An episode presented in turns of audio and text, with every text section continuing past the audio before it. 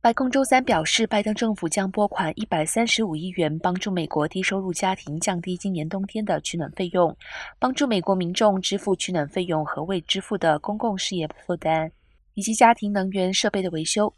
卫生部在一份声明中表示，作为该计划的一部分，该机构将为低收入家庭能源援助计划提供四十五亿元的资金。这一消息是在十一月八号中期选举的冲刺阶段宣布的。由于能源价格飙升和燃料供应紧张，全美各地的家庭都在担心冬天的到来。能源信息署 （EIA） 在十月份发布的冬季燃料展望报告中预计。由于燃料价格飙升和天气变冷，美国消费者今年冬天的取暖费用预计将比去年增加百分之二十八。